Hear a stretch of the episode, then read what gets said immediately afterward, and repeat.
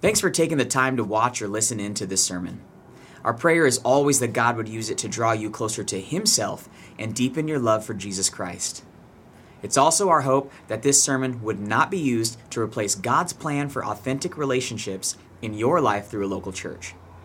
If you aren't already a member of a local church, we just want to encourage you to step out in faith and join a church somewhere near you.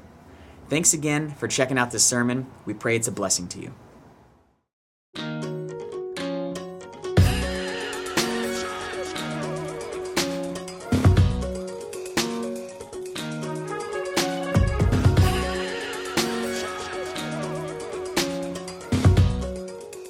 Welcome to the Roots Community Church, where it's all about Jesus as we go, as we group, as we gather. And we are in a series, in the third week of a series, um, simply called Nehemiah. And we are going through the book of Nehemiah that is in the Old Testament. If you're trying to find it, it's before Psalms and Proverbs and, and, and Job and uh, just before Esther. Um, so if you go to the middle of your Bible and start turning back towards the beginning, you'll find it, which is a little bit confusing because chronologically, in the order of time, Nehemiah would have been um, either the last book or one of the last books of the Old Testament as far as time goes, written in or happening in about 445 BC. He's contemporary with Malachi, Ezra, and after the times of Nehemiah, you're looking at 400 years of silence from God with his people until he brings forth John the Baptist and Jesus. And so this is an amazing time. This kind of sets up the scene of where God's people, Israel, are at before there's this time of silence, as they're in great expectation of someone to save them. We'll see that they're in a very broken place, that God will continue to send them great leaders to help them, but ultimately they're looking for a greater Savior. And it all points forward to the need for someone that can actually do a, a complete, eternal saving work. And that is Jesus Christ. And the book of Nehemiah is a hero story.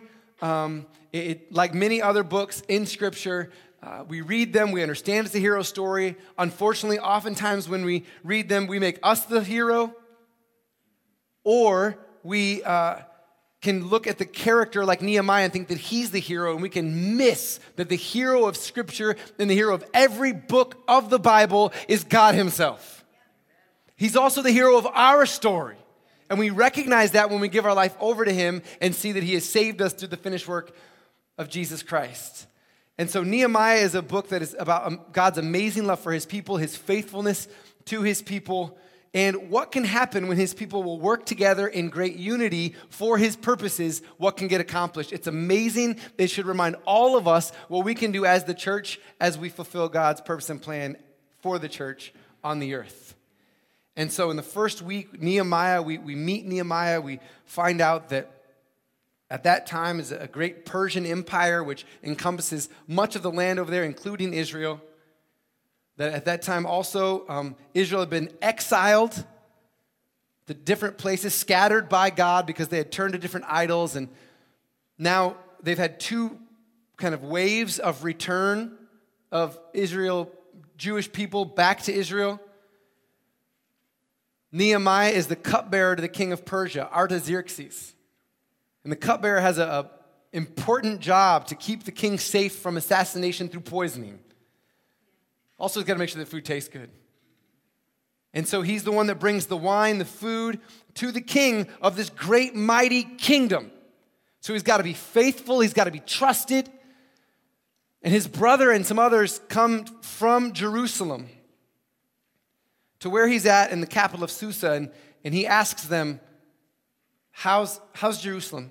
How are God's people? How's God's dwelling place? And the response is that the, the walls are broken down, the gates are burned down, and the people are in disgrace. And Nehemiah, hearing this, is broken because he cares for God. He cares for God's people. He cares for God's city. And so when he hears that, that the people are broken, that God's dwelling place is broken, he's broken. He's broken for what breaks God. Now, God obviously doesn't get broken in the sense of being shattered, but that God's heart is broken for things. God loves his people. And so Nehemiah finds out that the people are in disgrace and that they're vulnerable.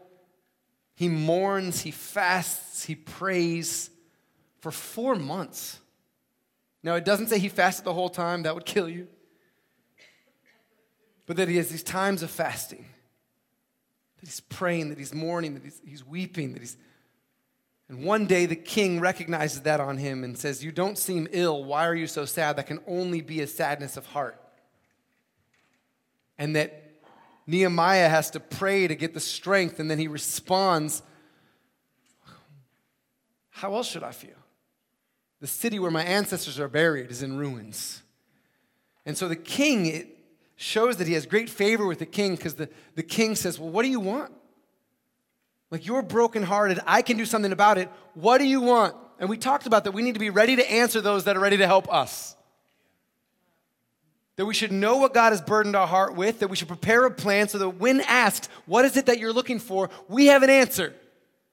And so he answers the king and says, Could you give me this time to go back and, and rebuild the, the, the wall around Jerusalem so that the people will not be vulnerable and in disgrace? Now, I need to put this disclaimer out here during this whole series because of the political climate. This is not about a wall. This is about God's people being vulnerable in places that they need to secure their vulnerabilities, need to work together to strengthen and push forward God's will, purpose, and plan. And we see that God raises up people to lead the charge. And then when someone will step out and, and be faithful to what God has put on their heart, that others rally around and accomplish these great things for God. And so we finished chapter 2 last time we met, and today we're going to look um, at chapter 3 and 4. If you're taking notes, well, I'll tell you why it's titled this later, but just write pray and post up. Pray and post up. As far as Nehemiah 3 goes, I just need to uh, put it out there right now. We're not going to slowly go through Nehemiah 3. Nehemiah 3 is a book that you should read, a chapter that you should read, that I'm not going to for you. And the reason is um, it will just tell you who built what part of the wall or fixed what part of a gate. And so it's just this long list of like, and this family went to the fish gate and rebuilt it. And this family next to them did this. And this group of people did this. And so I'm not going to go down the whole list. I think it's beneficial for you to read, but if I just read it to you right now, you'll be sleeping. I do want to point out a couple cool things, though. In, in, verse 1 in chapter 3, it talks about the high priest and the fellow priest doing work to rebuild, which is awesome. Um, in verse 5, it talks about a group of people. It says, But their nobles would not put their shoulders to the work under their supervisors. They thought they were too big for the job. If you think you're too big for a job, it just reveals that you're too small. Yeah. Right. If you move down uh, in verse 12, um, it, it, talks about Shallum, son of Hallohesh, ruler of the half district of Jerusalem, repaired the next section with the help of his daughters. You go, girls. I love that it points that kind of stuff out in Scripture. That the nobles wouldn't put their shoulders to the work, but this guy's daughters are like, let's get it. That's awesome. Uh, if, you, if you move down a little further, there's a cool thing in verse 16 talking about um, people building different areas and said made repairs up to the point opposite the tombs of David as far as the artificial pool. Sounds cool. And the house of heroes. Oh, you guys don't think that's as cool as me. Just the name of that sounds cool. Like, what do you got to do to be in the house of heroes? It's thought that it's probably David's mighty men. Um, that that would be their tombs there, which is a pretty cool thing. So we'll continue to go down and just talk about these different areas that get built. What I want you to notice that all hands are on deck. That everybody had a part to play. Now the nobles punked out on one of the sections. But everybody else understood that the only way to get this accomplished, it's a big task. It's bigger than any one person or any one small group of people, that everyone needed to get to work in their section, carrying their weight for this to get accomplished. And so they owned their area shoulder to shoulder with others that were owning their area. And I'm sure that they, they became more united as a group and as a people as they did that. As you know, if, if you sweat next to somebody, you tend to, to grow in relationship with them. And so if you do, well, maybe if you've played sports with people, I'm sure um, if you've been on different types of teams in all kinds of different settings, when you get a goal accomplished together, when you're moving forward with progress together, when you're striving and pushing forward, you build relationship. You care more for that person. You want to help and support them because you're trying to accomplish something. And so the people now that have been disgraced are moving forward with things and, and being unified as a people, God's people to accomplish what God had laid on Nehemiah's heart. We already found that out last week. And so I want to read to you in, in Galatians 6, verse 2 through 5, speaking of um, carrying our own load. Uh, and maybe you've heard the beginning of this before as far as carrying each other's burdens, but it says, carry each other's burdens. And in this way, you will fulfill the law of Christ. So that's good. That's about us loving each other when somebody's broken, when someone's going through something, us being there for each other and others being there for us. If anyone thinks they are something when they are not, they deceive themselves. Like the nobles, they didn't help. Each one should test their own actions. Then they can take pride in themselves alone without comparing themselves to someone else. For each one should carry their own load. That's good. It's good for us to remember that. It, it doesn't conflict or confront with itself, where it says carry each other's burdens, and then down here, carry their own load. The goal is that all of us would be strengthened and maturing, growing in a way that we can carry our own load, that we can be not only consumers, but also um, be fruitful and, and provide and that in our strength we would be able to help carry each other's burdens. Actually, even in our weakness, sometimes it's easier going through something, even if the person's broken that's walking with it through you, walking with you through it. Hmm. Two broken people can help each other because it's nice to not just be by yourself. And realistically, all of us have some broken spaces that we would benefit from being able to put ourselves out there and allow somebody to come alongside us. And maybe where I'm strong, you're weak, and where you're weak, I'm strong. I just said the same thing, didn't I? Apparently, I'm strong and you're weak. and where I'm weak, you're strong. That we can help each other and, and walk this out. You're not built to do this on your own. There's things for us to accomplish as God's people. And we do that as each one of us carries our load and each one of us cares for the burdens of each other. And so we see that happening in, chapter three as everyone's working hard together. And then as we move into chapter four, um, it's kind of a long title. It's easy to criticize what others are building when you're not busy trying to build. It's easy. It's easy to criticize other people when you're watching instead of doing.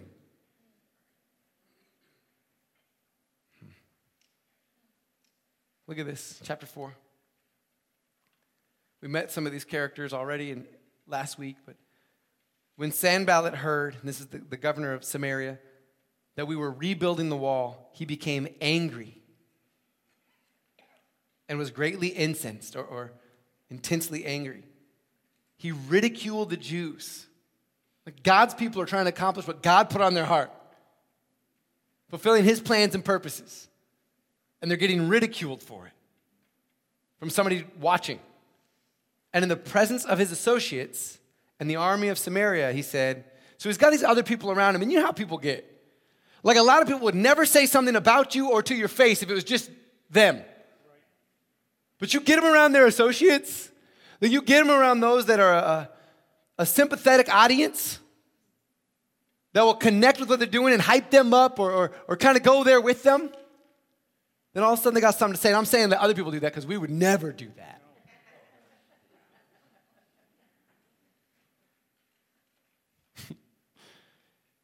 The presence of his associates in the army of Samaria, he said, What are those feeble Jews doing? Will they restore their wall? Will they offer sacrifices? Will they finish in a day? Can they bring the stones back to life from those heaps of rubble, burned as they are? So he's making fun of them. Like, look at these guys. You think they can really accomplish it? Tobiah the Ammonite, who was at his side, said, so now he pipes in. Hmm. I think too often we can, instead of being helping push forth God's mission, we can sometimes get next to those that criticize those that are on God's mission. Instead of shutting it down, we can just jump in. Tobiah the Ammonite, who was at his side, said, What they are building, even a fox climbing up on it, would break down their wall of stones. Now, I'm not sure if in 445 BC this was good trash talk. I think it's pretty weak. Like, if I'm coming at you, I got better things to say. But apparently, like, this is good trash talk in 445 BC.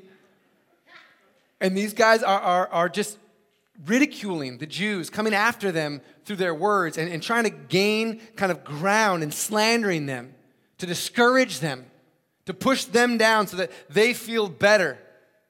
And so these, these surrounding areas are trying to push the Jews down, keep them at bay, try to discourage them so that they feel good about their own power. They're criticizing instead of working. Notice that a, lot of the, the loudest criticism comes from the cheapest seats. I mean, like, like who do you listen to? It matters who you listen to. There's going to be people that criticize. If you're really going to try to accomplish the purposes and plans of God, follow the will of God, follow after His commands, there's going to be pushback, there's going to be criticism. Be careful who you listen to.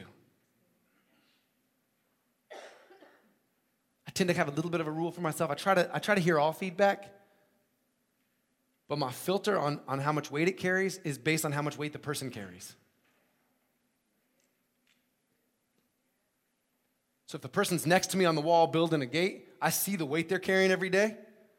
The weight, their weight of their words carries a lot to me. The person on the other side of the wall, talking trash about what we're trying to accomplish, you don't carry weight. So your words don't either. And I try to always hear feedback because sometimes people have good things to say that I can learn from, even in their criticisms. But there's something special about like the person standing next to me on the field or the court or, or, or on God's mission and God's plan. Like, let's hear what we have to say as we, out of love, try to encourage and uplift and sometimes correct if necessary. I'll listen to that kind of criticism because I believe you care that you care most about God and that you care about me following after God. So go ahead and tell me, and I'll handle it. But if you just want to trash what God's up to, and I just happen to be the one standing there to hear the trash, you can say it if you want. And I'm not saying that just for me, I'm saying we need to learn how to do that. Don't just harden our, our hearts towards everything we hear, but just make sure we listen to the right people. I love this quote from Theodore Roosevelt about critics, and you've probably heard it before.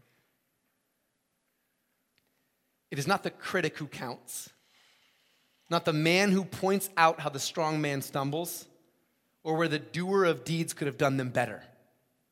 The credit belongs to the man who is actually in the arena, whose face is marred by dust and sweat and blood who strives valiantly, who errs, who comes short again and again because there is no effort without error and shortcoming.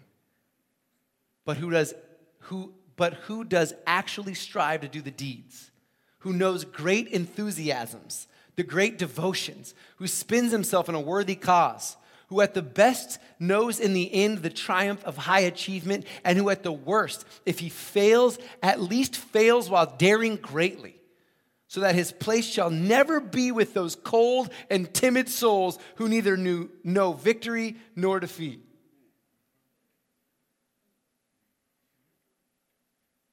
Strive for something great.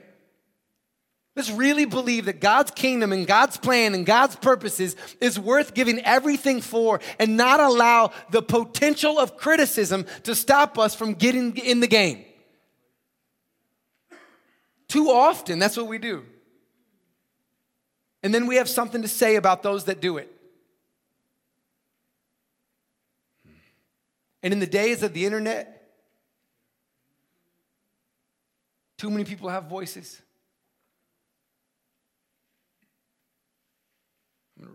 I just, I just like held myself back just now. Self control. It's easy to criticize what others are building when you're not busy trying to build.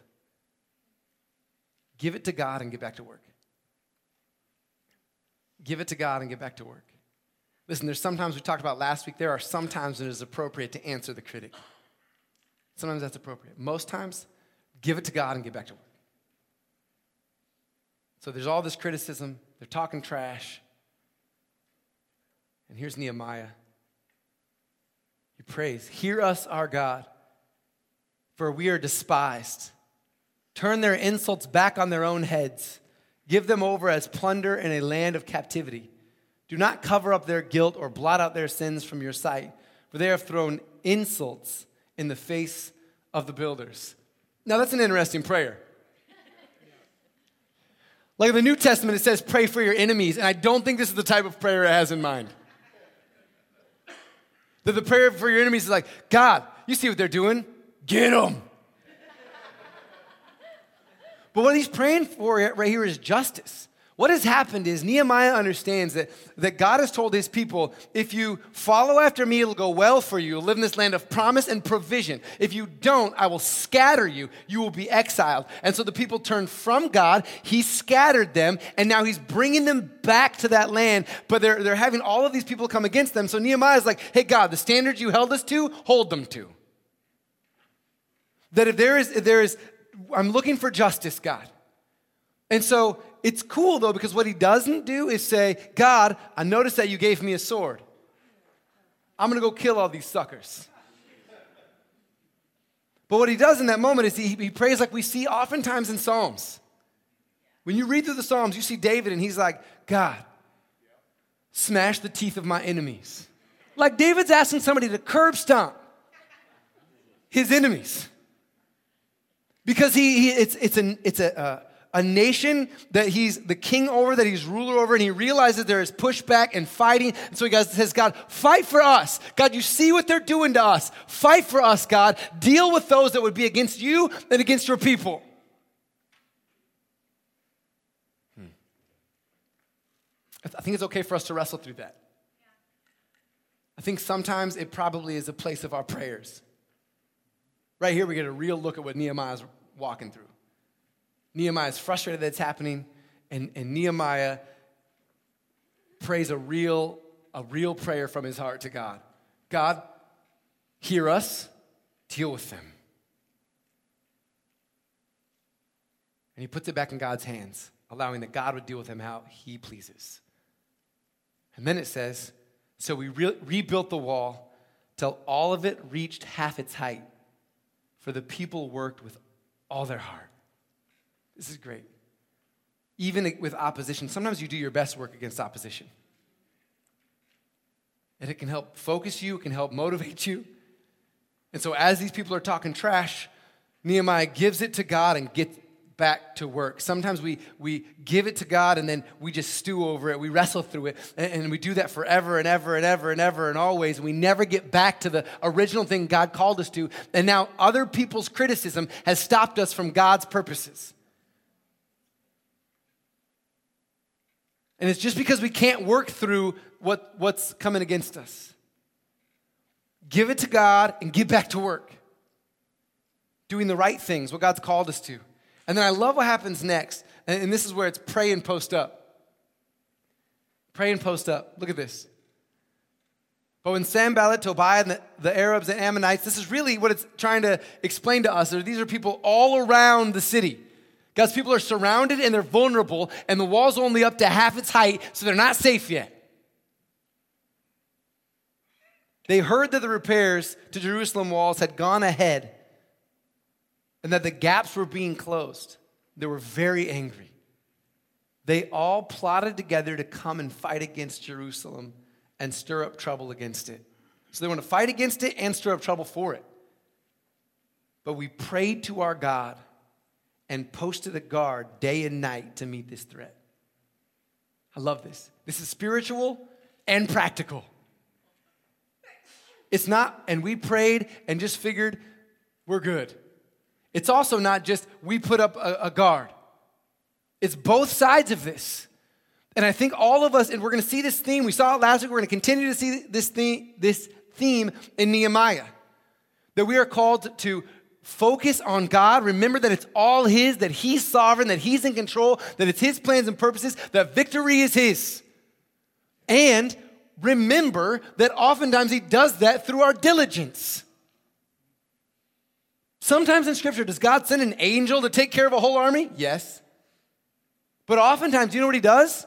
He works through His army, He works through His people. And so they, they, they pray, God, protect us, God, protect us. And then they go, okay, and uh, and you go stand over there with the sword, and you go stand over there with the sword, and let's post up in these, let's be diligent, let's use wisdom about preparing for what God has for us. We believe He wants us to be safe, so let's plan accordingly. Like, let's pray for our house to be safe and lock the door.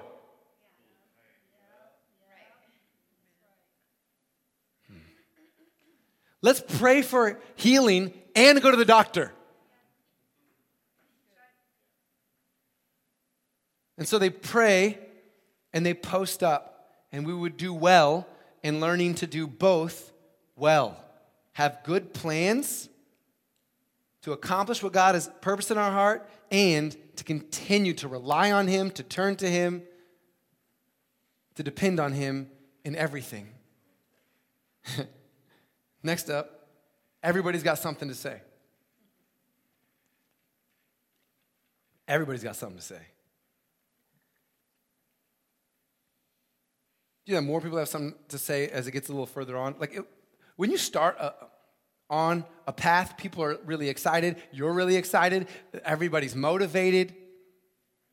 It doesn't take long until people start getting tired. And when people start getting tired, even the motivated people can start having the wrong ideas. And so, as they're trying to push forward God's purposes, God's plan, God's will, in accomplishing, um, removing the disgrace from his people. They start to realize that people are talking about them, not just the, the trash talkers on the outside, but, but that there's things being said all over the place. From within, from without, and from around. Look, there's talk within. Meanwhile, the people in Judah said, The strength of the laborers is giving out and there is so much rubble that we cannot rebuild the wall. They're getting discouraged. They were motivated to start. They got it up to halfway. Their heart, they worked with all their heart. And now they're looking around and they're going, This is a lot of work. It seems as though they've lost a little bit of heart. Rocks are still just as heavy. But it's interesting how much you can accomplish when you're motivated and inspired and excited and can remember the purposes of what you're trying to accomplish. But how you can start focusing on the rock in front of you and start, instead of focusing on fixing yourself from disgrace and vulnerability or doing God's purpose and plans. And so you can start just the mundane day to day of rebuilding the wall can start to wear you out. And you can start to think, like, man, this is a big task. We're supposed to take the gospel to the ends of the earth? I can hardly even think about how to get them to the ends of my street. And, and now the, the, the commission for all of us to take it to every person, that's big. It's big. There's talk within, there's talk without. Also, our enemy said, the enemies just keep talking. The enemy's always talking. You know that. Anytime, especially as you start to gain ground, there's pushback. Start to gain ground, there's pushback. You start to gain ground, there's pushback. And the enemy is constantly talking, trying to discourage you, trying to get you off your path, have you stop, have you focus on something different. Also, our enemy said, before they know it or see us, we'll be right there among them and we'll kill them and put an end to their work. So they're bringing fear. There's also talk around them. Then the Jews who live near them, near the enemy, they're not inside a Jerusalem building, they live outside, came and told us 10 times over wherever you turn, they will attack us. That's discouraging. Like you're trying to accomplish something great. In the last couple chapters, we see like the people are motivated, they're excited, they've been given this great job and task, and they've been inspired and instructed on how it could look and what it would be, and they're going for it. And now they're tired. And although the walls are getting stronger, they're getting vulnerable. Hmm. And so they, they start, man, this is a big task. The enemies keep saying they're going to attack. And now, even our own people that aren't building with us are talking about how it's too much and that we're going to be devastated. That the enemy wins instead of us. And I love the response to all of this. And I just wrote as a note your families are relying on you to fight for them. Like sometimes you need to remember what's at stake, you need to remember what's on the line. And when you get tired, what motivates you is remembering what's at stake. So Nehemiah, realizing that people are getting tired, hearing his own people, man, that's discouraging as a leader. You've got everybody ready to go, you're, they're excited, you're moving forward on something, and then all of a sudden, as you're trying to move forward, you realize there's pushback, you realize it's getting difficult, and you hear the team start to go, I don't know, man, I'm getting tired. And you're like, oh, geez, we're only halfway down with the wall. there's a real enemy out there. There's, there's still things coming against us. And Nehemiah does this brilliant leadership move. Watch this. So he hears all this. Therefore, I station some of the people behind the lowest points of the wall. So where they're most vulnerable, he sends people at the exposed places, posting them by families with their swords, spears, and bows. After I looked things over, so he assesses everything, I stood up and said to the nobles, the officials, and the rest of the people, Don't be afraid of them. He's trying to re encourage them, re inspire. He realizes that saying it once and then hoping that it lasts all the way through isn't going to cut it. That we need to be reminded regularly. All of us do. When we come to church every Sunday, there's a reason we do that once a week. And some of us could probably use it daily. That's why you should read your word on your own. That's why you should go to community group. That's why we grow friends and, and, and grow in Jesus with friends.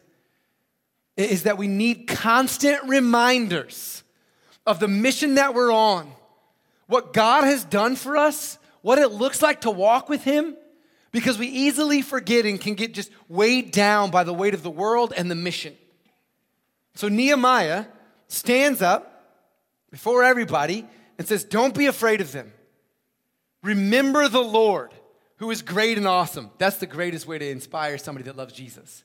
Listen, everything we're working through in this book is, is uh, coming from the standpoint of us first understanding what God has done for us how great He is, how loving He is, how faithful He is. This is not, a, a, as we work through some of this text on what it looks like to follow God's purposes and plans, it's not without first understanding His saving work through Jesus Christ.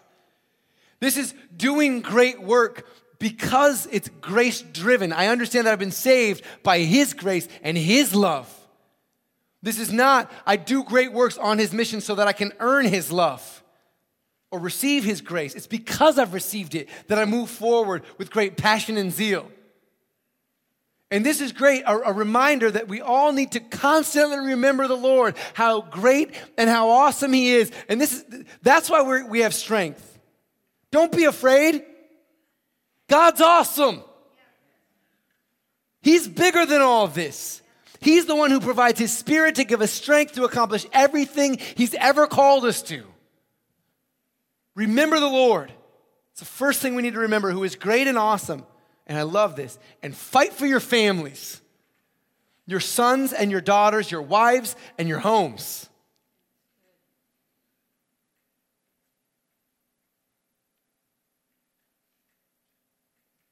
Your families are relying on you to fight for them. Nehemiah does a brilliant move right here. He says, Look to God and remember. Remember, He's awesome. Remember why we're doing this. And then He stations them by families, which means my family's there with me. And then He looks to the men that are carrying these swords.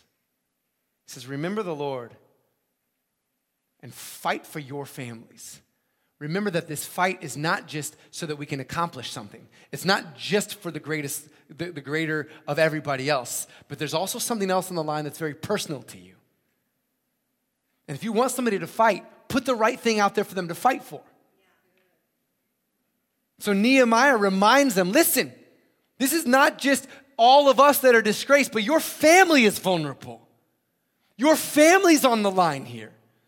So don't just carry a sword for you. You might feel one way about just you, but, but your wife's behind you, your kids are behind you, their, their livelihood's behind you. So you stand at that wall and you fight and fight, remembering how awesome God is and that people are relying on you to walk out the purposes and plans of God. Men, let me just talk to you for a moment because I'm already doing it. I might as well just call you out by name. I'm yelling at me.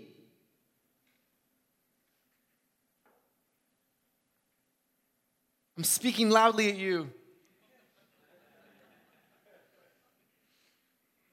All through Scripture, we have been called to lead. And most often, we don't do it well. And we need a reminder God is awesome, and your family is depending on you. Where it is vulnerable, to stand to stand strong, to fight with everything you have, and to die for the cause. It's not just everybody else. In fact, sometimes we're giving ourselves for everybody else. And we need to be reminded that our family is the ones that are right behind us.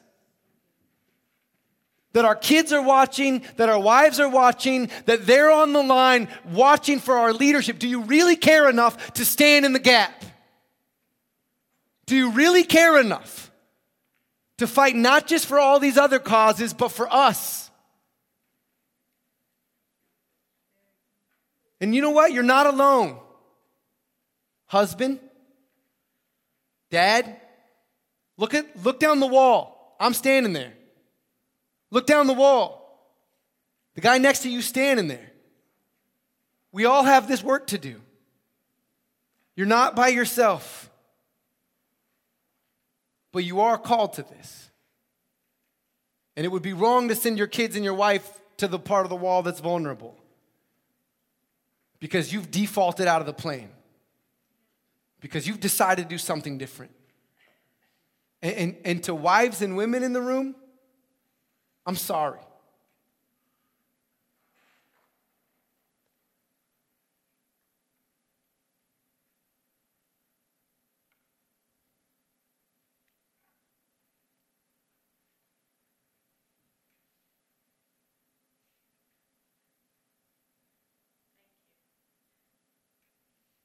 We've done a bad job.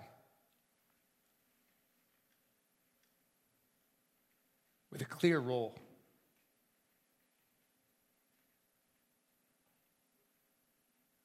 To keep you safe. With everything we have. To fight for our families. Not just physically, but spiritually. To protect and to lead and to show you.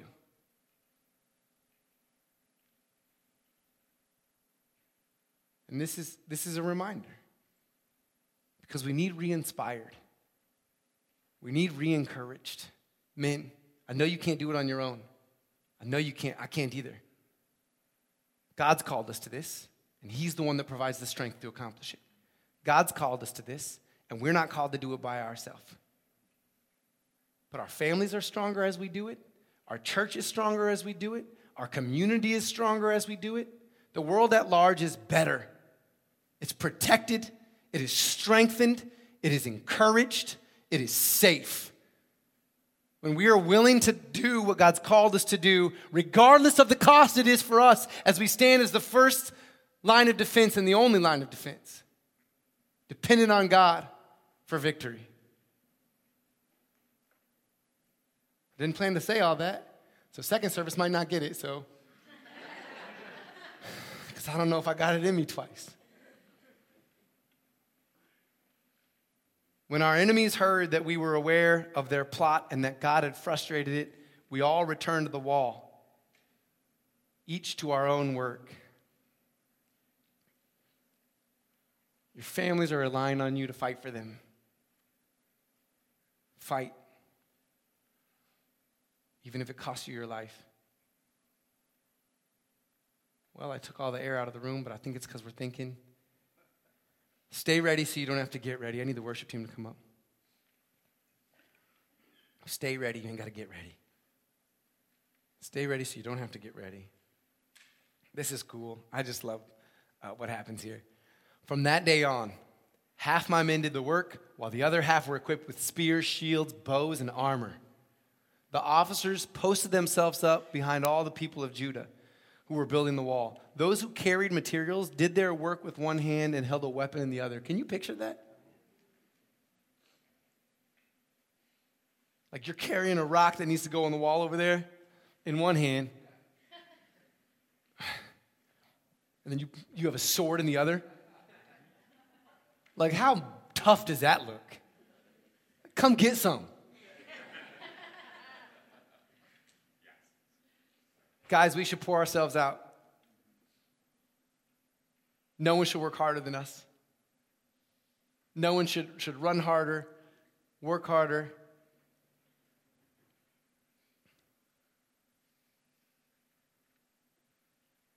And each of the builders wore his sword at his side as he worked. Everybody is strapped and ready to, to work and to fight if necessary. But the man who sounded the trumpet stayed with me. This is cool. Then I said to the nobles, the officials, and the rest of the people, The work is extensive and spread out, and we are widely separated from each other along the wall. Wherever you hear the sound of the trumpet, join us there. Our God will fight for us. This is so cool. As the leader, he says, Listen, all of us are ready to fight if necessary, but if, if any area starts to seem like it's getting attacked more than another, I have this guy with me that's going to blow the trumpet.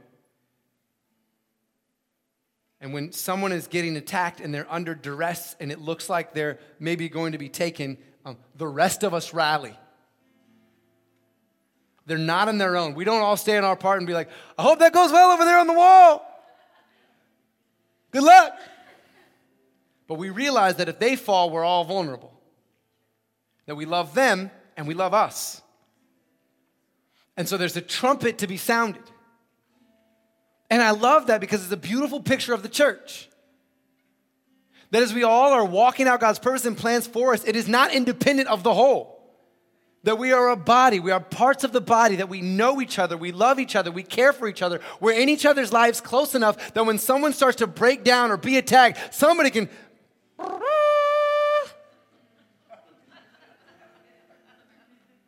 Again, don't know if I can do that again. Special service this morning. But somebody blows the trumpet so the rest of us can rally. That the rest of us would care and come there and, and, take care of them and fight that fight with them and carry the burden that they're under. And then when, when that's safe and assured up and, and ready to go, we go back to carrying our own load. Beautiful picture of God's covenant people, loving God and accomplishing, his purposes, and realizing that that's meant to be done together. And this is great. Join us there. Our God will fight for us! Exclamation point. That's so cool. It, it's cool because again, it's one of like the prayed and post up kind of ideas. Is that he goes, "We'll blow the trumpet, and God will fight for us. But he's not just saying that you stand over there and watch as God just fights. He's saying, like, everybody else come here and start swinging your swords. Start, start throwing your spears and using your bows and watch God fight for us. that we do the work that God's called us to and to accomplish, and, and that we watch Him work through us, that He would get all the glory. He says, God will fight for us. So every time they have victory, they go, God, isn't God awesome? Instead of going like, man, aren't you glad you practiced throwing that spear? Yes, I'm glad you practiced. And I'm glad God is with us and He's the one that accomplishes His goals. And that we get to be a part of His mission, His plan. So we continued the work with half the men holding spears from the first light of dawn till the stars came out. At that time, I also said to the people, have every man and his helper stay inside Jerusalem at night so they can serve as guard, us as guards by night and as workers by day. That's tiring. Neither I, nor my brothers, nor my men, nor the guards with me took off our clothes. Each had his weapon, even when he went for water. Nehemiah's a great leader. He says, Listen, I'm not telling you to do something I'm not willing to do. Like, if you've got to stay with the weapon at all times to make sure we're safe, then I'm staying with the weapon at all times to make sure we're safe. If you don't get a chance to change your clothes, I don't get a chance to change my clothes. If you've got to go to get your water and don't feel safe, then eh, and you feel like you got to carry, I'm gonna go. I'm gonna be ready, like you're gonna be ready. And as all of us are ready, we can be there for each other. And so I think for us to, to recognize that, that there's some places in our life we probably need to get ready so that we can stay prepared in season and out of season in all areas. I need my prayer life to be ready, not just for me, but because people I love need me to pray for them. And I need you to do the same because I might need you to pray for me. That, that, man, in all areas of life, that we would prepare diligently as we pray to God and, and push forward on His plans and purposes in practical ways, in spiritual discipline ways.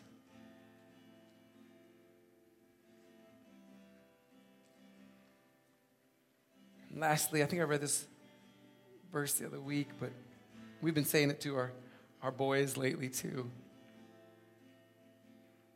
1 Corinthians 16, 13, and 14. Paul says to the church in Corinth, be on your guard. Stand firm in the faith. Be courageous. Be strong. Do everything in love.